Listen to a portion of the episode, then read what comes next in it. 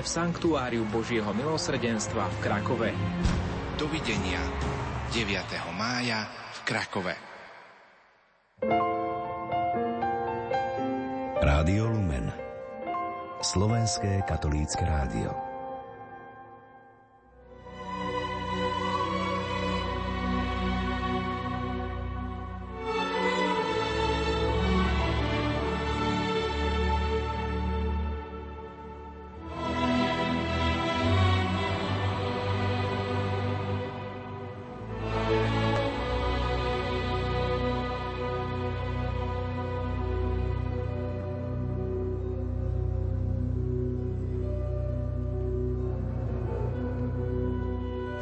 Uvedomovanie si Božej prítomnosti v našom živote si vyžaduje istú citlivosť, vnímavosť na podnety, ktoré k nám v živote prichádzajú. Niekedy a mnohokrát i cez utrpenie, bolesť. Vážení poslucháči, v relácii pod názvom Ľahký od skutkov vám priblížime životné zápasy zubného lekára Pavla Loveckého zo Skalice, pretavené do múdrosti života – keď mu život vysel na vlásku, uvedomil si, že nemá čo priniesť pánovi, že je ľahký od dobrých skutkov. Dostal ešte šancu. Príjemné počúvanie vám želá Anna Bošková.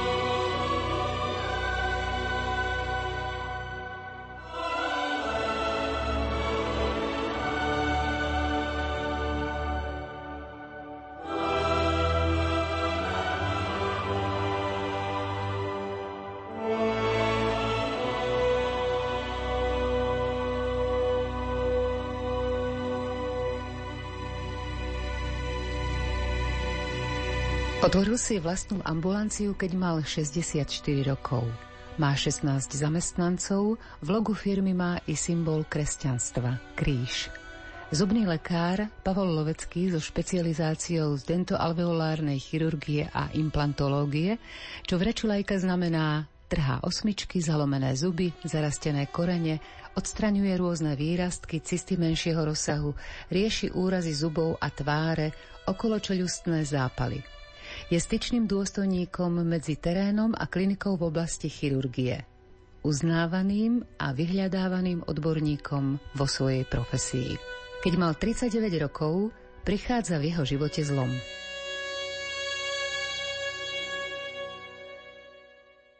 Aké malo význam utrpenie vo vašom živote? No v mojom aspoň konkrétne malo veľký význam, že ja som človek, ktorý je pomerne akčný, čiže pán Boh ma musel zastaviť. Hovorí sa, že Duch Svetý pôsobí v tichu. Áno, keďže človek je v tichu málo, tak toho Svetého Ducha nepočuje. Potom sa hovorí, že potom nasleduje druhá božská osoba, pán Ježiš, cez bratov a cez sestry, ktoré keď vás napomenú, máte si to všimnúť. Lenže nie vždy to napomenutie ide z takej strany, z ktorej by ste to čakali a potom si to nevšímate. Tak potom prichádza Boh Otec, ktorý už rieši tie veci, takže vám dá pohlavok, že si zlomíte nohu, že idete na operáciu a vtedy sa už skutočne musíte zastaviť a vtedy to už má aj význam. To, čo ste nazvali, že ste boli ľahkým od e, dobrých skutkov, to je zaujímavé spojenie. To je z knihy Daniel, keď král Balsazár sedel a hodoval veľmi bujaro, tak sa zrazu zjavila ruka, ktorá písala na stenu Mene tekel ufarzin. A keďže tento král sa prelakol, lebo bolo to niečo neobvyklé, tak si dal zavolať rôznych mudrcov, tých, ktorí vykladali sny ale títo neboli schopní mu nič poradiť. Preto poradili mu, že má si zavolať Daniela, ktorý povie, čo to znamená. Daniel skutočne prišiel, vysvetľuje, mene znamená, tvojmu kráľovstvu je koniec, Tekel odvážili ťa na váhe a našli ťa pri ľahkým a Perez rozdelenie je tvoje kráľovstvo a odovzdané Médom a Peržanom. Tak hlboko vás to oslovilo, že ste to použili aj v opise svojho vlastného života v tej ťažkej chvíli. Tá ťažká chvíľa bola vtedy, keď som bol operovaný na slepé črevo a dostal som zápal pobrušnice a dva týždne som v horúčkách ležal a chodili sa na mňa pozerať, že koľko ešte ten môj organizmus vydrží. A vtedy ja som si tak uvedomil, že keď už veda skončila, tak tam už potom nasleduje iba Pán Boh. Tak som si zhodnotil svoj život a s hrozou som zistil, že mám prázdne ruky a že teda Pánu Bohu by som vlastne nemal čo odovzdať. Preto ma to veľmi rozrušilo takže som sa rozplakal a povedal som pánu Bohu, že teda skutočne nič nemám, tak tým pádom by som mal ešte asi tú chvíľu zostať, aby som to mohol nahradiť. Na to sa stala taká vec, že som zacítil také teplo, svetlo a uvoľnenie. Prestali mi bolesti a od tej doby som sa začal liečiť, až som sa vyliečil. Ale treba poznamenať len toľko, že znova som mal v šuflíku obrázok Pany Márie a ja som vždy bol veľmi proti tomu, keď babičky staré hovorili, že Ježiš, Mária, Jozef. No toto, keď som počul, tak som bol na to veľmi alergický. No ale teraz v tejto chorobe ja som nebol schopný nič viac povedať iba tieto slova. Ja som mal vtedy 39 rokov, 40. V najlepšom veku ma pán Boh srazil takto na kolena, aby som si uvedomil, že treba byť kresťan taký, aký mám byť a takisto aj celý ten život som si potom prehodnotil a zistil som, že treba s Pánom Bohom žiť v úzkom kontakte a treba sa to aj cvičiť. Tak, jak športovci potrebujú stále trénovať, tak aj my sa potrebujeme stále prehlbovať v našich poznatkoch, čítaním svätého písma, rozímaním a všetky problémy riešiť cez Pána Boha lebo inak to jednoducho nevychádza. Boli ešte také situácie na hrane noža?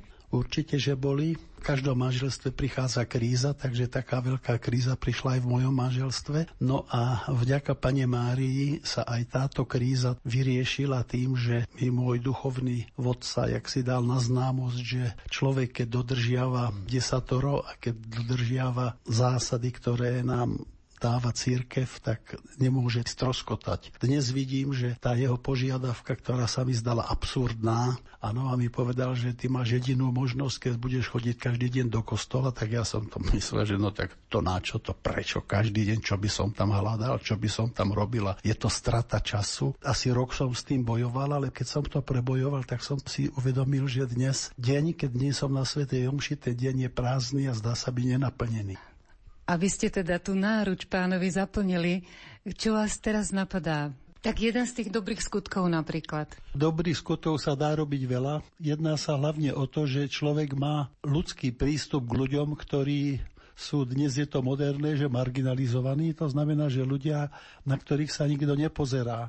Napríklad tí, ktorí bývajú v sociálnych bytoch a príjmajú, dajme tomu, 5 detí a prídu na ošetrenie, tak tí sú teda ošetrení tak, aby teda im to nesiahlo do ich rozpočtu a aby boli ošetrení tak, aby mohli normálne fungovať, aby ich tie zuby neboleli. Takže toto je napríklad jeden z tých skutkov, ktoré človek môže uplatniť v praxi. Ale tie dobré skutky my môžeme robiť aj doma tým, že je človek pozorný k tým našim blízkym, ktorí sú napríklad chorí alebo ktorí sú nervózni.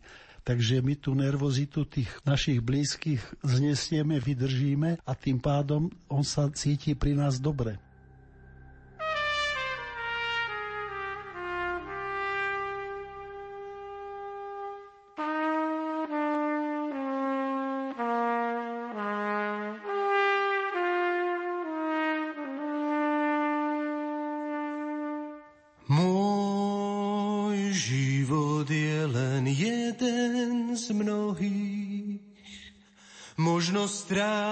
Sa dáve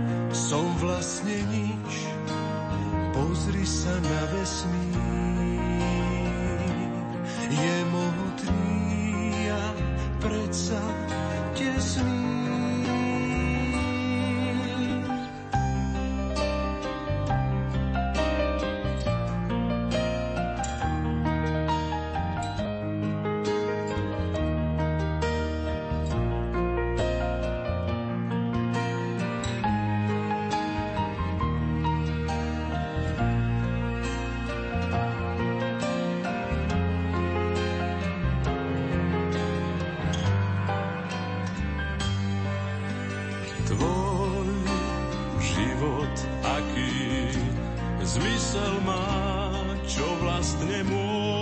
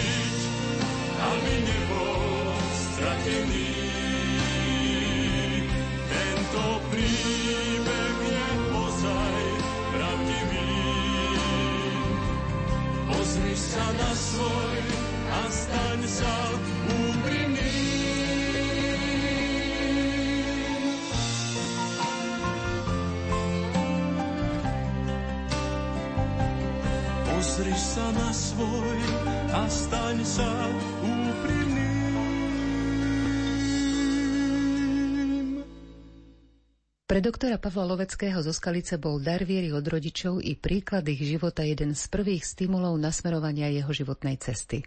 Prvú takú otázku o viere som mal, to si pamätám dnes asi 5 rokov, keď mamička čistila kačicu a ja som sa jej spýtal, že počúvaj mami, existuje ten pán Boh skutočne? Ona povedala, samozrejme. A tým pádom to pre mňa bolo vybavené. Je pravda, že potom človek sa dostáva do rôznych problémov a úskalí, pretože s rozumom si nestačí zdôvodniť, prečo sa to robí hen tak alebo prečo tak. A v tomto je úskalie, ktoré ako si potom tých ľudí oberá o vieru. No a potom prišla škola. Ja som začal chodiť do školy vtedy, keď sme sa modlili ešte pred vyučovaním. A zrazu sme sa prestali modliť a potom sme začali spievať pieseň práce. Tak to bol taký veľký rozpor a potom začal tvrdá ateizácia s prenasledovaním. Bol to veľký problém, keď človek zrazu stále počul, že náboženstvo je výmysel, že je to opium ľudstva. A na druhej strane, keď som videl, že otec bol zatvorený, no a matka všetko v tichosti prekonávala so štyrmi deťmi bez príjmov, takže my sme sa tým pádom začali utiekať k Pánu Bohu. Ten Pán Boh bol ako si že bližší. Prečo bol otec zatvorený? Bol riaditeľ mešťanskej školy a po skončení vojny hneď v 45.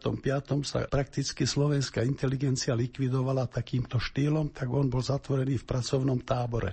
Ako ste si to vy vysvetľovali? Chodili ste do školy a tam teda ste počuli tie slova, ktoré ste hovorili a potom doma ste videli život iný. No, bolo to veľmi ťažké, vám poviem. Vďaka tomu, že sme počúvali vatikánsky rozhlas, tak som mal trošku taký iný pohľad na to a najmä to, že otec mi vždycky všetko hovoril, že aby som si uvedomil, že Pavle, vieš, ono je to v skutočnosti takto. A ja som mu vyslovene veril tak ako nikomu a dnes sa mi to potvrdzuje, všetko, čo mi on povedal, bola pravda. A okrem toho, on podľa toho aj konal.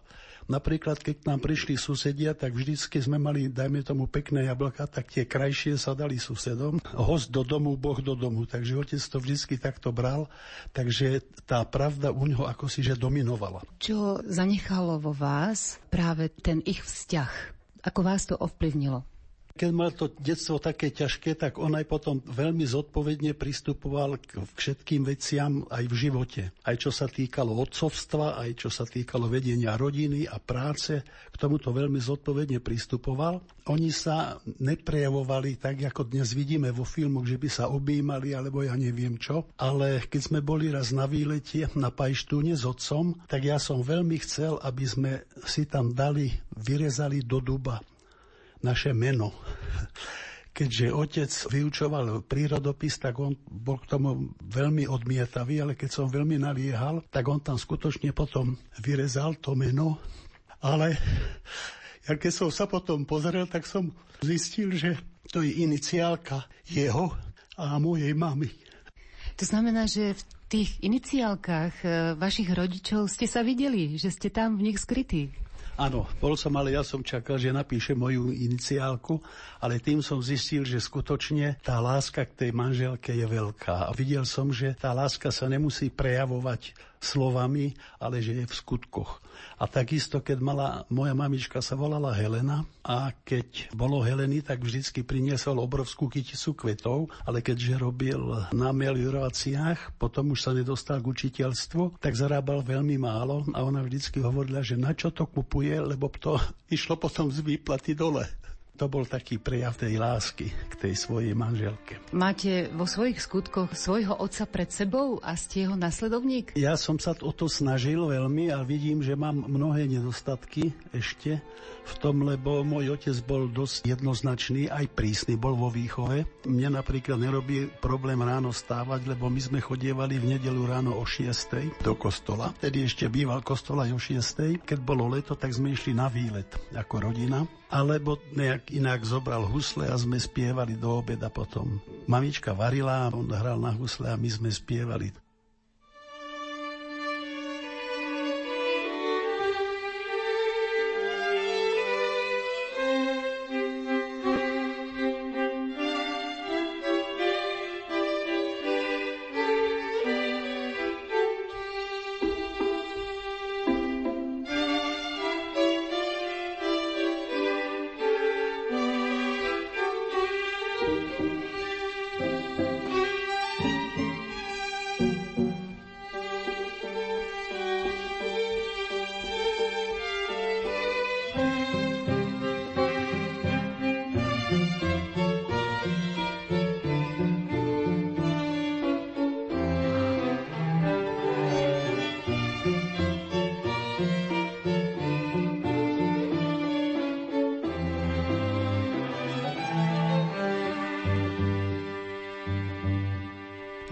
Rozprávaní s doktorom Pavlom Loveckým pokračujeme o tom, ako na vlastnej koži zakúšal v konkrétnych situáciách Boží dotyk a pomoc. Ako napríklad podľa neho súvisí viera s utrpením viera s utrpením veľmi súvisí a práve to, že pán Ježiš nás predišiel v utrpení, takže on vlastne všetko to už za nás spravil a my keď sme v určitom utrpení, tak máme sa ku komu obracať. A to je úžasná výhoda viery, že my vieme, že keď je nám zle, tak ten pán Boh nás vyslyší a vypočuje z toho titulu, že on to pretrpel, takže vidí, že tá naša ťažoba, ktorú máme my, on s láskou teda zoberie na seba a tým sa nám uľaví. Kedy ste potom pocitili väčší vzťah k Bohu? Ak máme mať vzťah, tak my musíme buď toho človeka poznať, alebo tú vec poznať, aby sme ju mohli mať radi. Takže dokiaľ sa človek dostatočne nábožensky nevzdelá, tak nemôže potom odolávať rôznym názorom a nátlakom v škole alebo z médií a je taký rozvyklaný. Od malička najprv to boli také zážitky pekné v kostole. Veľmi sa mi páčili loretanské litánie, takže máj a október to boli moje mesiaci, kedy som chodieval do kostola z takej pasie, že sa mi to páčilo. Takže to bol taký zážitok ale tento zážitok nestačí na to, aby človek mal vieru. Keď som chcel ísť na vysokú školu, som si povedal, že Pane Bože, keď ma teda chceš mať na tej vysokej škole, tak teda musíš ty zakročiť. Ostatné predmety som sa naučil, ale politiku teda neviem. Tam bol aj príjmací pohovor z politiky. No a pred tými príjmacími pohovormi som išiel do Blumentálu a pomodlil som sa k pane Márii. No a keď som tam prišiel, tak Dostal som zo všetkého otázky a na politiku zabudli a prijali ma bez toho príjmacieho pohovoru z politiky. Spomenuli ste už marianské mesiace. Tam bol ten začiatok úcty k Panne Márii?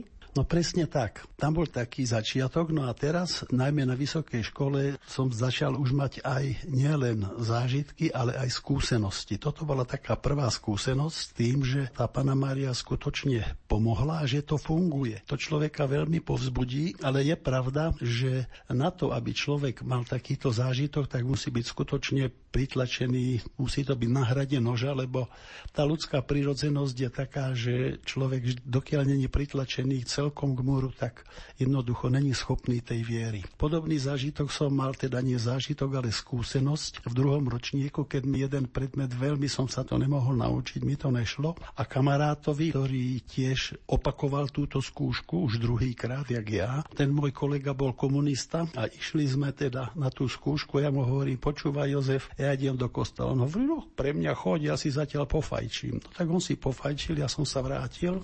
No a tá skúška dopadla tak, že on opakoval ročník a ja som išiel ďalej.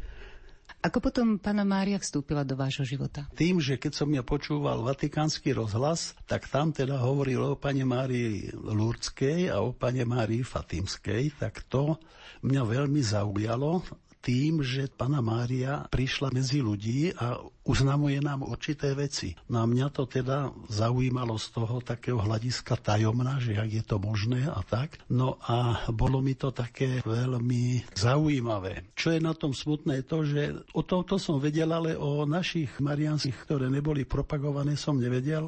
A máme tu napríklad Šaštín za Humnom alebo Mariánku, tak do Mariánky, tam som bol asi raz, ale chodieval som na hlbokú cestu, tam v tej pane Márii Lurdskej, tam človek cítil taký pokoj a tak keď potreboval sa vyhovoriť alebo odovzdať určitý problém, tak ten problém skutočne zostal na tej kalvárii. V živote doktora Pavla Loveckého zo Skalice zohráva panna Mária veľkú úlohu. Dokonca aj vo svojej záhrade má malú lurdskú jaskinku so sochou panny Márie. Na kamennej lavičke pred jaskinkou odovzdáva nielen on svoje radosti i starosti. Sedem bolestnú som ja vnímal najmä cez jej bolesti. To znamená, že ja som to prenášal cez národ a cez Slovákov, najmä tú kázeň, ktorú pán biskup Gábriš povedal za hlbokej totality, že teda tá pana Mária nás ochraňovala cez pády Turkov a Tatárov a to všetko sme my ako si prekonali s tým, že sedem bolestná a tá pieta sa nosila a skrývala a všade tam, kde bola ona, tak Turci ani Tatári nemohli.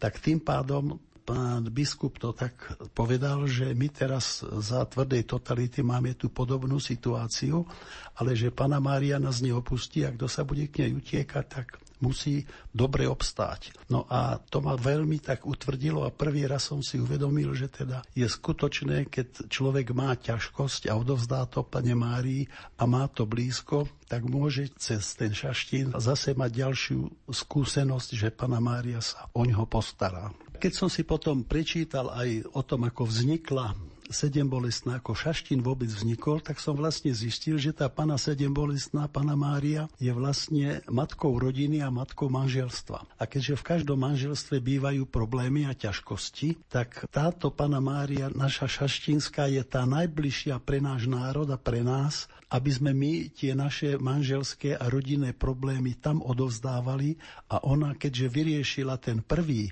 tak určite vyrieši aj tento náš. A naša patronka v tom, že To sme dostali do daru panu Máriu ako slovenský národ a to nám práve vtedy zaduploval ten pán biskup Gábriš za tej tvrdej totality, že uvedomte si, že slovenský národ má určitú výhodu alebo určitú, by som povedal dnes, že protekciu, áno, že dostali sme od cirkvi to, že sme sa mohli zasvetiť Pane Márii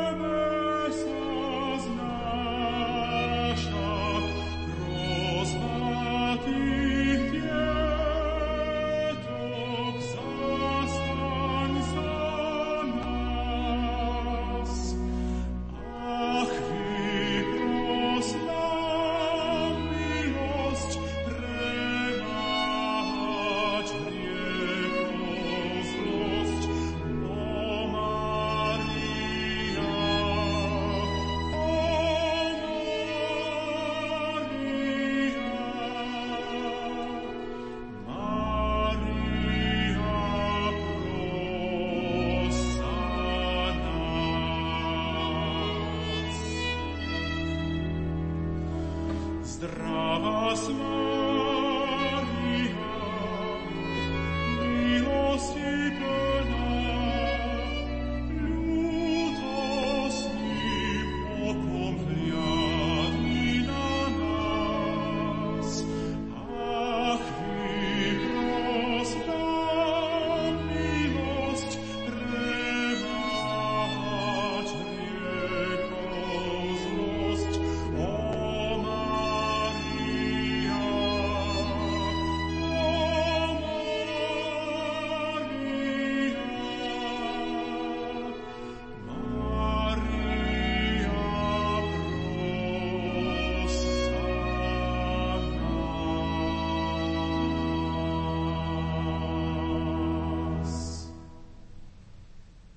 Vážení poslucháči, počúvate reláciu Ľahký od skutkov. Rozhovor so zubným lekárom Pavlom Loveckým zo Skalice. Jedným z dôležitých predpokladov napredovania v duchovnom živote je mať svojho duchovného vodcu, nezabúdať na modlitbu, obetu. Ako sám vysvetľuje, vôbec nás neoberajú o šťastie, ba naopak. Spomínali ste, že rád čítate životopisy svetcov a čo vás na ich životoch oslovilo? Oni mali zvláštne dary. A zaujímavé je to, že oni aj keď mali zvláštne dary, predsa poslúchali svojich duchovných vodcov. Ale na základe toho, že mali ten pohľad z boku na seba, tak mohli potom dobre napredovať. V čom je ten význam, že máte jedného duchovného vodcu? No jednak to, že keď vy chodíte na svetú spoveď za každým inému, tak hovoríte mu len parciálne problémy a on vás nevidí v celku. Keď vy chodíte k jednému a už vás dobre pozná a poznáte vaše slabosti, tak on vás môže na to upozorniť a nasmerovať vás, aby ste v tie chyby už viacej nerobili alebo vám pomáhať v tých chybách. Kňazi, ktorí prídu k vám na ošetrenie, nemusia platiť za ošetrenie. Naznačuje to istú veľkorysosť, ale najmä vzťah ku kňazom od vás? Sú to ľudia, ktorí slúžia Bohu a slúžia aj nám. A tým pádom, keď ja chcem slúžiť Bohu, tak ja mu môžem slúžiť aj takýmto štýlom, že teda ich ošetrujem zadarmo. Byť verným nasledovníkom pána Ježiša byť dobrým kresťanom. O to sa celý život snaží zubný lekár Pavol Lovecký zo Skalice. Ste šťastní, že ste prežili to, čo ste prežili? Ako by sa to dalo hodnotiť? Život s Pánom Bohom je veľmi zaujímavý a veľmi dobrodružný. Každý, kto si myslí, že keď sa začne modliť, takže uteká od sveta a že sa stratí z reality. Myslím si, že opak je pravdou. Ak človek chodí po Božích cestách, tak tie Božie cesty sú veľmi zaujímavé, dobrodružné a radostné a veselé. Pána Mária hovorí o svojich zjaveniach, ako ste spomínali, Lourdes, Fatima, pokánie, pokánie, pokánie, modlite sa, modlite sa, modlite sa. Ako vy si vysvetľujete pokánie? My stále utekáme od tých našich povinností, od toho robiť druhému dobre. Musíme si uvedomiť, že to šťastie nie je v šťastí prirodzené plenom, to, že sa dobre najeme, to, že sa pekne oblečeme a že budeme mať nejaký kultúrny zážitok. My musíme si uvedomiť to, že to pokánie a tá modlitba je aj striedmosť, že je aj určitá obeta pre toho, keď je niekto vedľa mňa, ktorý je dosť neznášanlivý, že ja to teda pretrpím. A treba si uvedomiť to, že keď mi niekto ublížil, tak ja sa mu nemám pomstiť. Tá odplata prichádza od pána, nie odo mňa, lebo ja toho človeka neviem dokonale hodnotiť. A keď sa takto budeme správať jeden k druhému, takže budeme tolerovať jeho chyby a budeme svoje chyby naprávať, tak potom ten život bude veľmi pekný a šťastný. Čo pre vás znamená modlitba? Je to tak ako s tréningom na pretekoch. Ten, kto trénuje, tak vyskočí vysoko, ten, kto trénuje, dobehne ako prvý. Ten, kto netrénuje, tak jednoducho zlyhá. A tá modlitba, totiž to začína až vtedy, nie že vy sa odmodlíte jeden ruženec alebo jeden očenáš a myslíte, že budú zázraky. Tá modlitba musí byť preduchovnelá, to znamená, že vy keď sa začnete modliť ruženec, vy sa v tom ruženci musíte stratiť, vy sa musíte priblížiť k Bohu. A keď toto sa nestane, tak ťažko tie modlitby môžu mať e, dobrý účinok. No a ten, kto sa nemodlí a kto sa často nemodlí, tak ťažko potom môže chceť od Pána Boha, alebo sa s tým dorozumieť, lebo on na tú jeho nôtu, proste na tú frekvenciu sa nenaladí. A prečo podľa vás je tak eh, málo mužov v kostoloch? No hovorí sa, že církev je matka a že církev je, teraz to jeden kardinál spomenul, že je prefeminizovaná tým pádom, že sa stráca autorita vo všeobecnosti, to je s tou liberalizáciou a so zlým vykladaním slobody, tak tí muži sa strácajú ako autority, ako hlavy. Nechcem tým hovoriť, že tá žena má byť podriadená, ja neviem čo, ale je treba si uvedomiť, že keď my ideme na život cez emócie a cez city, tak ten život nejde po správnej línii. Keď ja si kupujem auto, pretože je červené alebo ružové a nie podľa toho, aký má motor, tak nemôže byť potom prekvapený, že to ide tak, jak to ide. Je utrpenie v živote potrebné? V mojom prípade určite áno. Mám priateľa, ktorý bol v jednom kláštore v Rakúsku a pýtal sa, že prečo sú takéto problémy v spoločnosti, prečo sú takéto ťažkosti, prečo sa rodiny rozbíjajú, prečo deti neposlúchajú. Jeden starý reholník mu povedal jedno slovo, blahobyt. My nič nepotrebujeme, všetko máme. Ja keď si spomínam doma, my sme mali meso raz za týždeň napríklad. Takže to sú také veci, že tá skromnosť tu by sme mohli mať. A tie bolesti, tie dnes my chceme riešiť tým, že sa zabávame a že ich odložíme u psychológa, lenže keď ich odložíme u psychológa, oni sa nám vrátia. My ich musíme odložiť do tzv. 13. komnaty, ako to hovoria psychiatri, že tá 13. komnata to je tam, kde človek hovorí už všetko a to sa hovorí len v spovedi. V čom vy vidíte taký mohutný rozpad, rozvodovosť? Mohutná rozvodovosť je v tom, teda ja to tak vidím, že dnešní ľudia nie sú ochotní nič obetovať, nie sú ochotní sa prispôsobiť nie sú ochotní rešpektovať nič, žiadny zákon, nič. Všade sa presadzuje sloboda, lenže tá sloboda sa veľmi zle interpretuje. Sloboda sa hovorí, si ľudia myslia, že je to, že ja si môžem robiť, čo chcem. Lenže ak ja si robím, čo chcem na ceste a jazdím na červenú, tak musí to zle dopadnúť. Keď chodím po ľavej strane, musí to zle dopadnúť. Keď kradnem, musí to zle dopadnúť. Tak toto sú veci, s ktorými tí ľudia idú do manželstva, nemajú spoločný bod Pána Boha.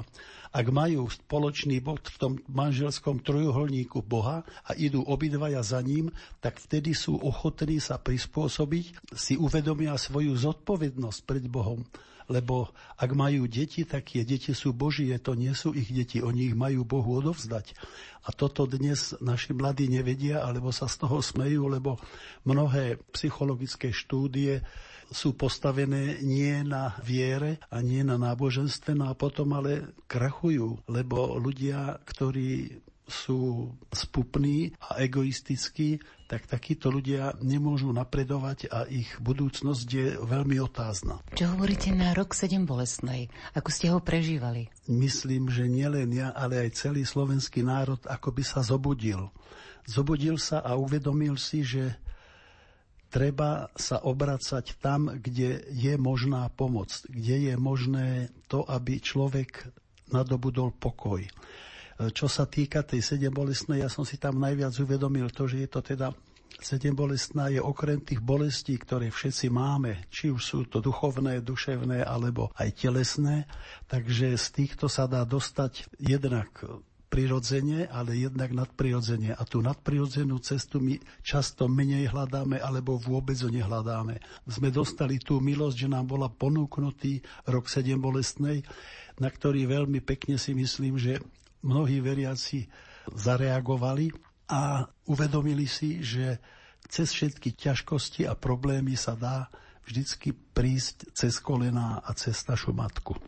Čo si myslíte, aký je význam v tom, že sme sa zasvetili ako národ? Treba si uvedomiť, že to zasvetenie znamená, že nie len Pana Mária je zodpovedná za nás, ale aj my sme zodpovední, že sme chceli sa odovzdať jej pod jej ochranu a že tú ochranu budeme hľadať u nej a že nechceme tu teda len prosiť o dary a výnimočnosti, ale že sme ochotní aj obetovať niečo za tých, ktorí to ešte nepoznajú alebo nevedia, ako majú k tejto matke prísť. Čo vás najviac oslovilo v tomto roku? V tom roku 7 bolestnej? Bola to púť kňazov. Ukázali kňazi národu, že teda aj oni potrebujú panu Máriu a že sa stmelili pod jej plášť a že my, keď vidíme, že oni toto robia, tak my ich máme nasledovať ako teda ovečky, ktoré vedia, že keď pastier ide niekam, takže asi to je dobrá cesta. Čo pre vás znamená kňaz? Kňaz pre mňa znamená druhý Kristus. Kňaz by mal byť zamilovaný do Krista a mal by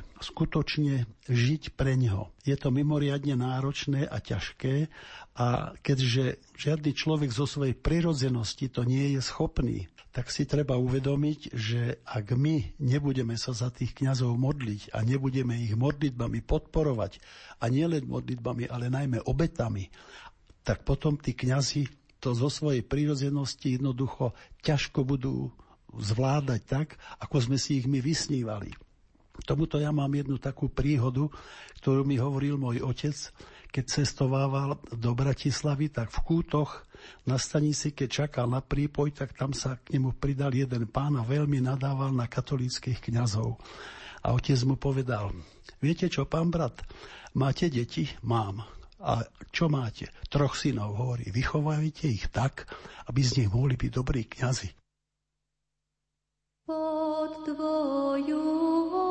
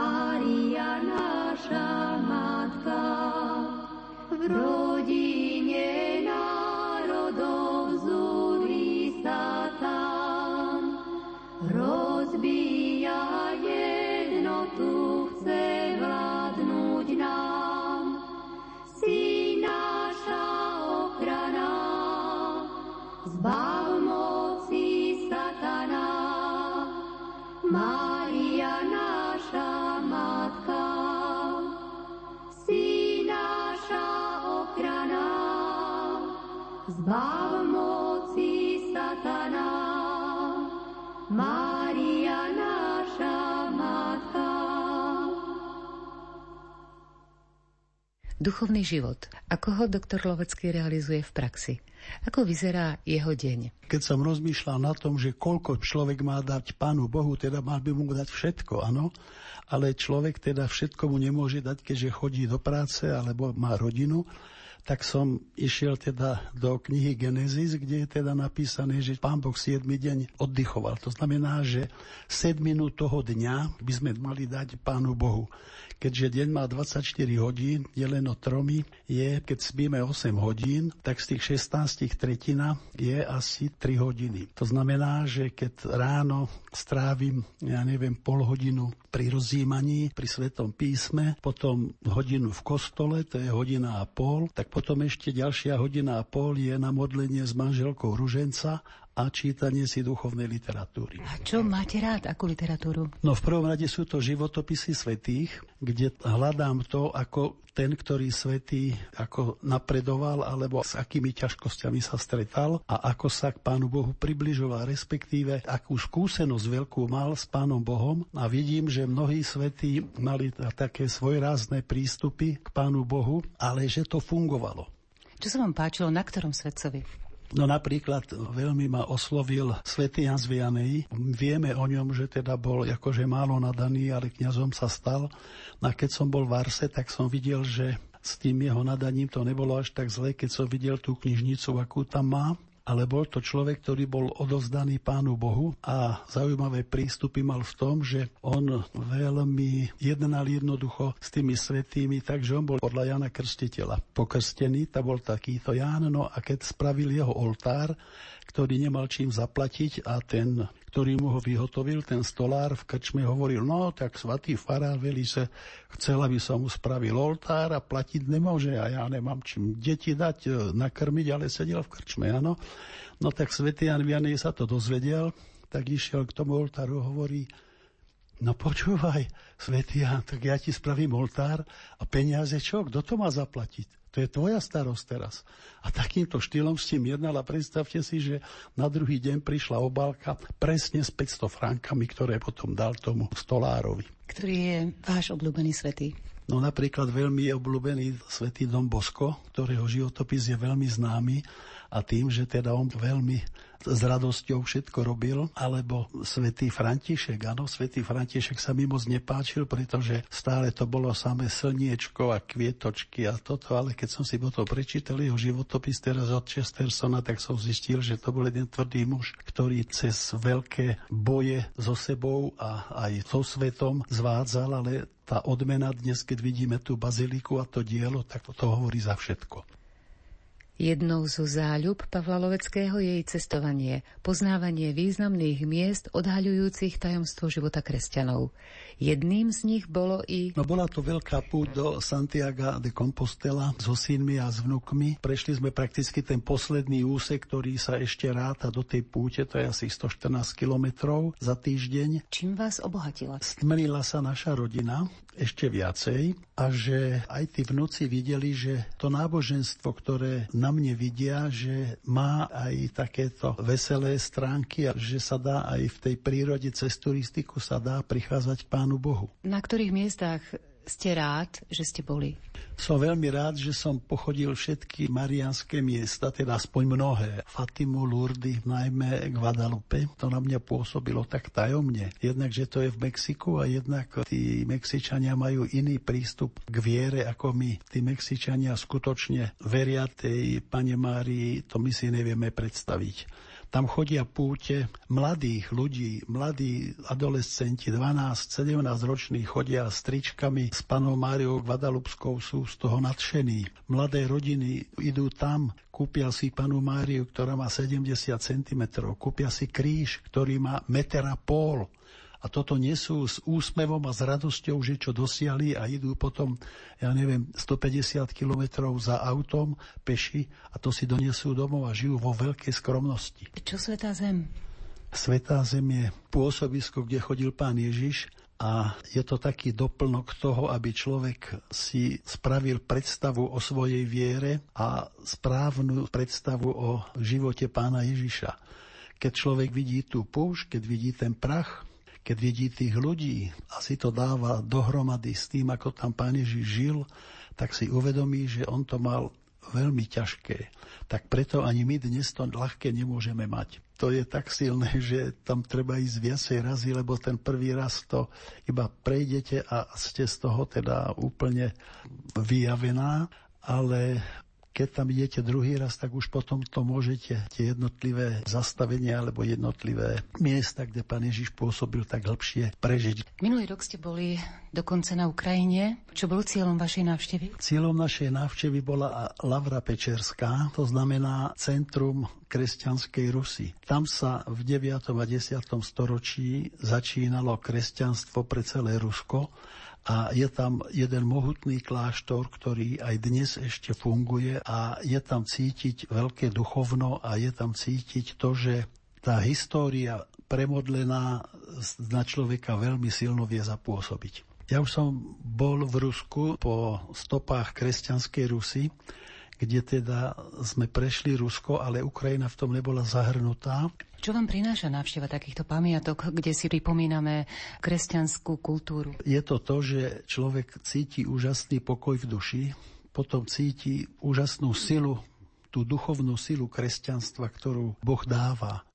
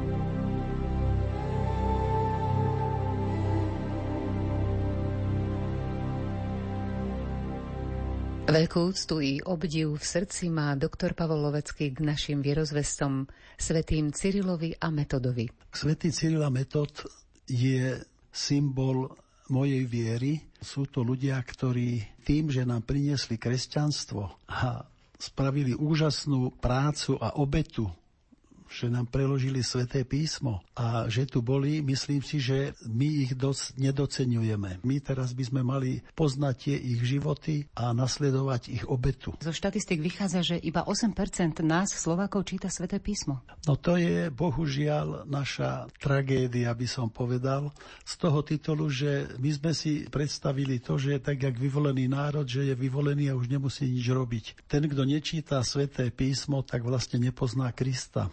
Áno, to už hovoril Tertulian, lenže bohužiaľ dnes čítame kadečo, ale na sveté písmo si nedávame čas. Je to veľmi dôležité, pretože my máme nasledovať pána Ježiša a sveté písmo je pán Ježiš. A okrem toho my si myslíme, že tam nie je múdrosť. Ak si pozrieme životopis svätého Pátra Pia, tak zistíme, že jeho štúdium bolo iba priemerné a on nič inšie nerobil, len sa modlil, čítal sveté písmo a klačal pred krížom. No a vidíme, že za ním chodili davy ľudí a on každému dobre poradil. Ráno ste hovorili, vstávate, čítate si sväté písmo, meditujete. Čím vás to obohatí v ten konkrétny deň? ten konkrétny deň ma to obohatí, že ja napríklad viem, že bude mať aký problém, áno. Takže ten problém, keď si to sväté písmo prečítam, tak môžem si tam z toho vyčítať, alebo môže ma tam z toho napadnúť, že počúvaj, tak tu máš na to odpoveď, že dnes napríklad budeš mať problém, tak treba strelné modlitby k Duchu Svetému napríklad. A potom si to cez obed pri aniel pána snažím si to oživiť, či som to žil alebo nie. Ak nie, tak potom si to po obede ešte doplniť. Svetý otec Jan Pavel II povedal, že Slovensko má poslanie, že má byť pre Európu vzorom. Bolo to na ďakovnej púti za jeho návštevu v Ríme, v Svetopeterskej bazilike, kde povedal, že Slovensko vyležíte v srdci Európy a vy musíte tú vieru odovzdať celej Európe. Lebo bolo to na začiatku po revolúcii a vtedy tá vlna špiny sa vyhadzovala zo západnej Európy k nám, kde prišli rôzne názory a bludy. No a my sme teda tým, že tá Európa bola bohatá, že bola síta, bola presítená, tak by sme videli ten náš ideál v tom, že aj my chceme byť síty, aj my chceme mať dve autá, dva televízory a ja neviem čo, pekné šaty a chodiť na dovolenky, ale to duchovné sme si mali zachovať. Lenže ono je to veľmi ťažko si zachovať duchovné, ak som bohatý, síty a nemám žiadne problémy, alebo to sú veci, ktoré dosť ťažko idú k sebe a človek musí byť dosť prísny na seba, aby teda vedel vhodne a správne odovzdať tú vieru alebo to svoje kresťanstvo v dnešnej dobe. Máte 74 rokov, máte krásnu ambulanciu, zamestnancov, stále pracujete, ste plní energie. Aké sú ešte vaše túžby, nenaplnené sny? Nenaplnené sny sú asi také, že aby som dokázal opustiť toto svoje pracovisko a odovzdať ho niekomu, kto bude rovnako zapálený do odovzdávania svojich vedomostí pacientom tým, že bude chceť im robiť dobre a nebude chcieť na nich zarábať. A aké máte sny vo vašom duchovnom živote? To je ťažko povedať, pretože tie duchovné sny závisia od darov, ktoré dostanem a tie dary závisia od mojej pokory a od môjho vzťahu, prehlbeného vzťahu k Bohu. Utrpenia, skúšky, obety, hľadanie správnej cesty a bezhraničná dôvera v Boha skrze Máriu sú v živote Pavla Loveckého pretavené do živej viery, kresťanskej zrelosti, múdrosti, radosti, pokoja a šťastia. Prozba k pánovi, aby ho ešte nechal žiť, lebo je ľahký od dobrých skutkov, bola vyslyšaná. A Pavol Lovecký šancu s vďačnosťou prijal, zúročil a stále zúročuje. Vážení poslucháči, počúvali ste reláciu Ľahký od skutkov, rozprávanie zubného lekára Pavla Loveckého zo Skalice. Ukázal nám príklad života kresťana i múdrosť kríža v živote každého z nás. Na príprave relácie spolupracovali technik Marek Rimovci, hudobná redaktorka Diana Rauchová a za rozhovor doktorovi Loveckému i za vašu pozornosť, milí poslucháči, ďakuje Anna Bošková. thank you